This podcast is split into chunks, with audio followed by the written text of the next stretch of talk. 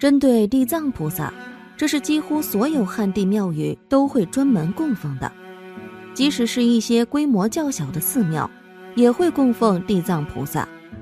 专门在中原普渡的时候，为信众提供挂牌位超度。地藏菩萨的信仰，在修持大乘佛法的人眼中，乃是一位有求必应的圣者。关于他的利益功德，很多经典中都有详细的记载，即使是密宗也不例外。对于这一位大菩萨，有非常多的仪轨法，其中以灭定业真言脱颖而出。灭定业真言是地藏菩萨的悲心所在，历代拥有无数的受持感应。在近代才逐渐流传地藏心咒，最早的地藏心咒念法乃是念作嗡哈哈哈，威三摩地梭哈。这一念法在宝岛台湾地区非常流行。阿明师兄就讲述了一则他与地藏心咒的超级感应。阿明师兄在台北市经营着一家卤饭馆，良好的味道为他积攒了不少回头客，来吃的人不乏一些街坊邻居。看着与妻子忙碌着、略显壮硕的身影，谁都不知道，看着憨厚的阿明师兄，曾经是一言不合就砍人的黑社会。阿明师兄从小就父母双亡，只能寄养在叔叔家，可叔叔家里并不富裕，尤其是在多出他这个拖油瓶后，叔母就从未给他过好脸色，在家里尚且如此，更别提是在学校里。每个学校都有一些老大。整天不学无术，额外就是以欺负同学、索取保护费为乐。阿明师兄那时候瘦瘦小小的，也就成为被关照的对象。校园欺凌是一直都存在的问题，即使是到了今天，依旧无法彻底杜绝。阿明师兄不是没有想过告诉叔叔或老师，可原本就是个孤儿，不是亲生父母又寄人篱下，阿明师兄只能忍下所有的凌辱。很多人经常会说小孩子不懂事，在今天更是被许多犯浑的家长用来当做免责的借口。但其实小孩子很懂事，有些是懂事到令人心疼，有些则是懂事到令人发指。每个人的心中都有一个恶魔，最令人迷惑的是，一些人由于自己作死唤醒了恶魔，被恶魔伤害后还要以道德层面来为自己开脱。阿明师兄本就没有受过公平与温暖，隐忍并不代表他懦弱，而他心中的恶魔也被唤醒了。那时好不容易高中毕业，阿明师兄以优异的成绩考上了台大，可是叔母却不愿再继续拿钱出来填补他这个无底洞。而当时的阿明师兄有过一个初恋，情况很复杂，就是阿明师兄被初恋给耍了，甚至是当众羞辱。这从小到大的一切羞辱，彻底让阿明师兄走上了不归路。那一晚，他把初恋打成重伤，然后跑了，开始拜码头，成为一个社会小弟。在江湖世界里，有这样一句话：出来混，就是把脑袋别在裤腰带上。只有不甘的过去，没有可期待的未来。也就是说，随时随地的，纵然横尸街头，也是理所当然。走上这条路的人就不能再存有任何的善良，阿明师兄就是如此。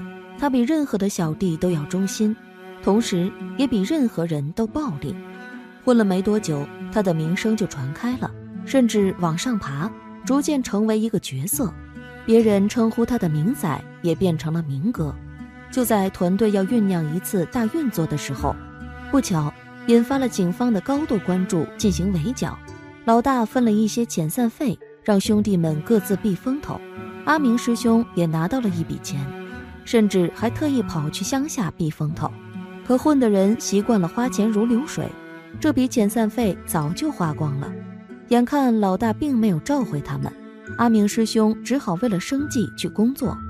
由俭入奢易，由奢入俭难，这句话可谓是真理。一个混迹于江湖的人，怎么可能踏实工作呢？这不是说阿明师兄偷奸耍滑，而是他始终觉得别人在针对他，做得多被说爱表现，做得少被说偷懒，这令阿明师兄暴躁不已。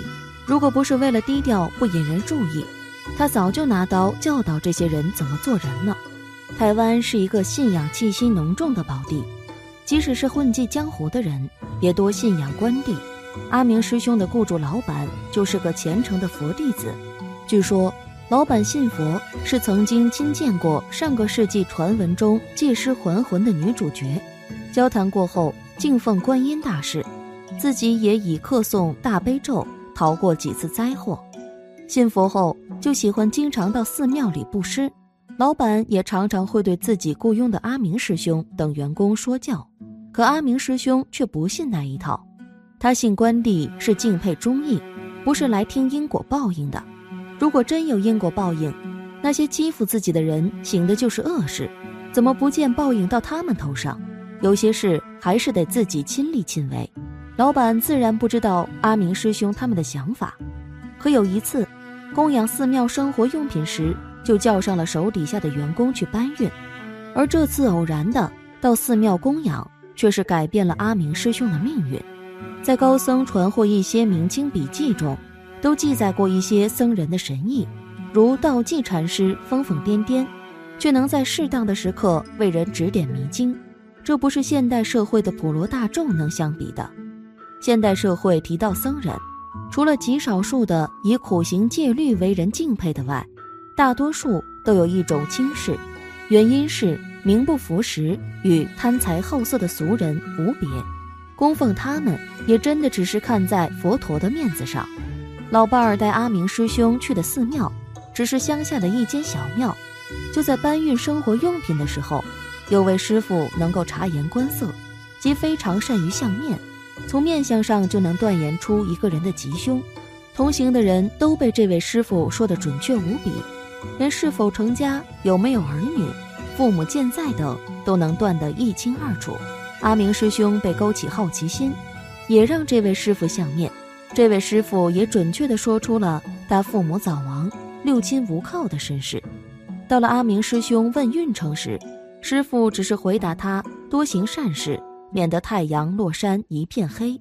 其实所谓的问运程，是阿明师兄存有一点的私心。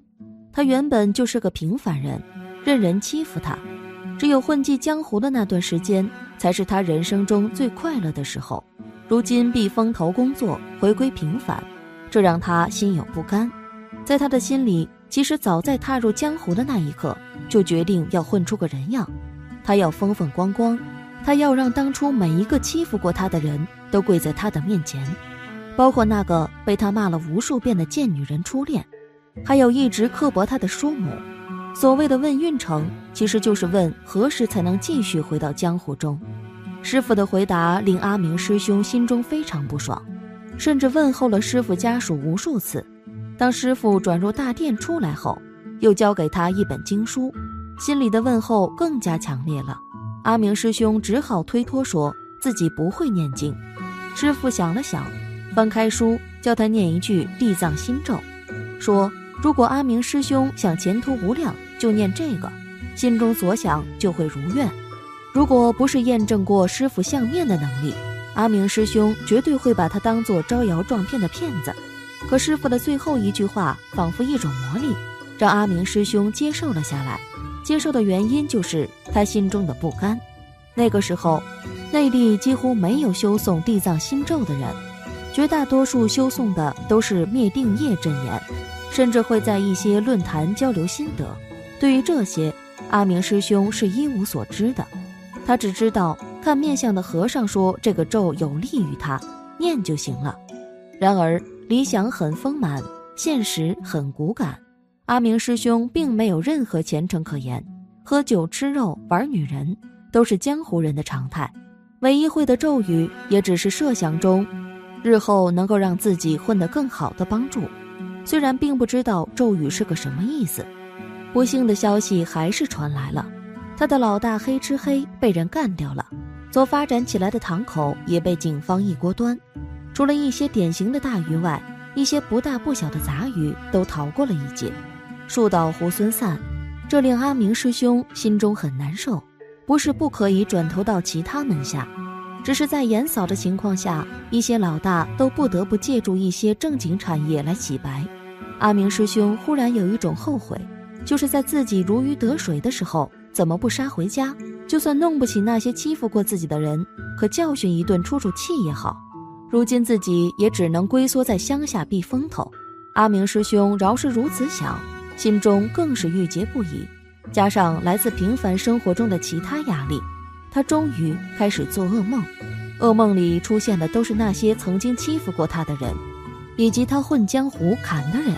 梦境原本是虚幻，可一次次的身临其境，最能崩溃人的思想。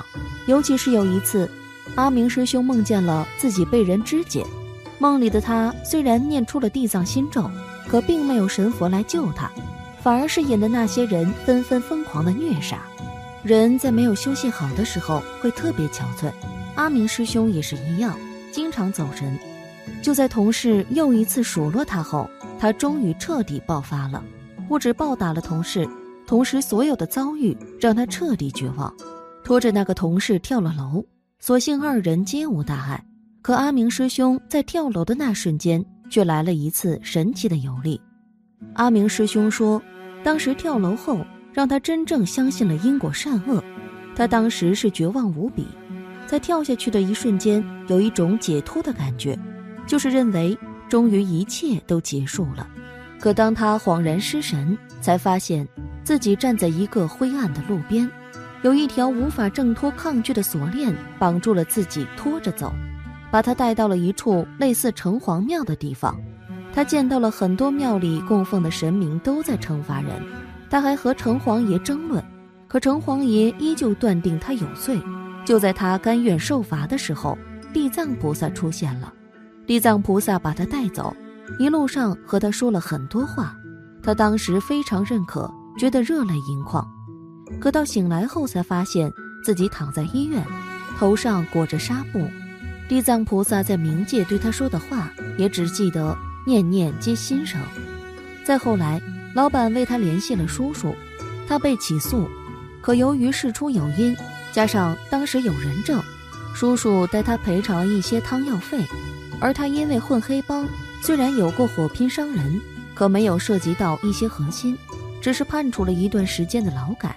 在台湾的很多监狱里，其实都有安排人给上佛法课，为的就是用佛法来消弭罪人的戾气。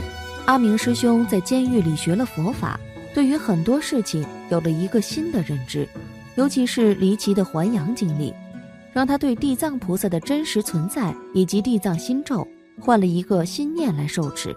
而出狱后的他，也终于迎来人生的善缘，不仅找到了贤惠的太太，还开启了餐馆。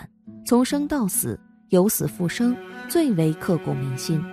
从阿明师兄的经历中可以看出，念地藏经心咒的功德是很多的。当大家念诵地藏经心咒，那么自己不仅是能够得到地藏菩萨的庇佑，还能让我们有很多的福德，同时也是能帮助大家远离很多的灾难的，也能消除人们自己的业障，让大家的生活更加美满。最后再给大家抄录一下这个咒语：嗡哈哈哈，微三摩地梭哈。希望大家在日常生活中也能多多念诵。